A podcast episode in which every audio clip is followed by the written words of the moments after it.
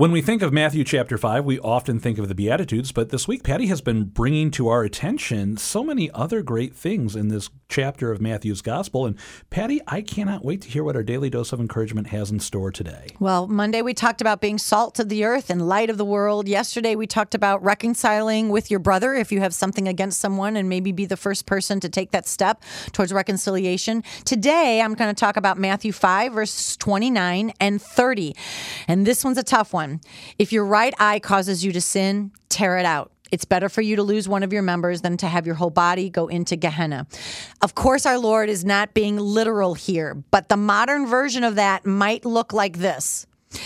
If you are looking at internet pornography, get rid of your computer. If you spend too much time on Facebook, get rid of Facebook. If gluttony is a problem, don't buy sweets. If you struggle with vanity, Stop getting your manicure or your pedicure. If you're spending money, if that's a problem for you, stop going into the stores or shopping online. If you are living in sin, move out. You might need to break up with a boyfriend or a girlfriend. If you're contracepting, throw it out. Ask yourself what needs to be uprooted in my life ask God for the grace to have the courage to do the hard thing of getting rid of whatever it is that's causing us to sin.